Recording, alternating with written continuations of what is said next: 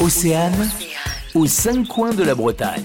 Des idées d'hébergement insolites sur Nantes et aux alentours de Nantes. Voilà ce que nous allons vous proposer aujourd'hui avec Dorothée Lahaute. Bonjour. Bonjour.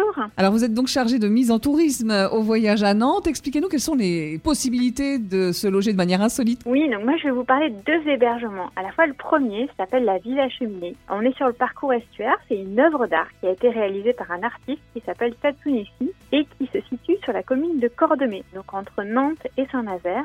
Et cet hébergement, euh, c'est une petite maison qui est perchée à 15 mètres du sol sur une, cheminée parce qu'il reprend en fait l'esthétique des cheminées de la centrale qui est juste à côté, la centrale à charbon, la centrale de Cordemais, sur lequel il est venu poser un petit pavillon, euh, genre un peu pavillon des années 80, qu'on peut louer pour une nuit et qui permet vraiment d'avoir euh, une vue à 180 degrés sur, euh, sur la Loire et d'être un peu comme le gardien d'un phare. Donc voilà sur le premier hébergement. Et le deuxième hébergement, là on est plutôt au centre-ville de Nantes.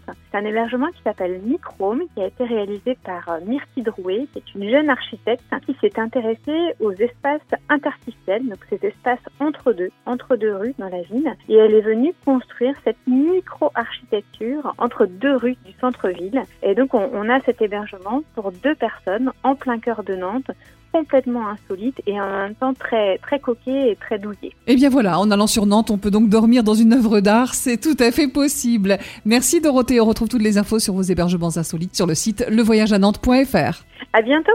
Aux cinq coins de la Bretagne. À retrouver en replay sur oceanfm.com.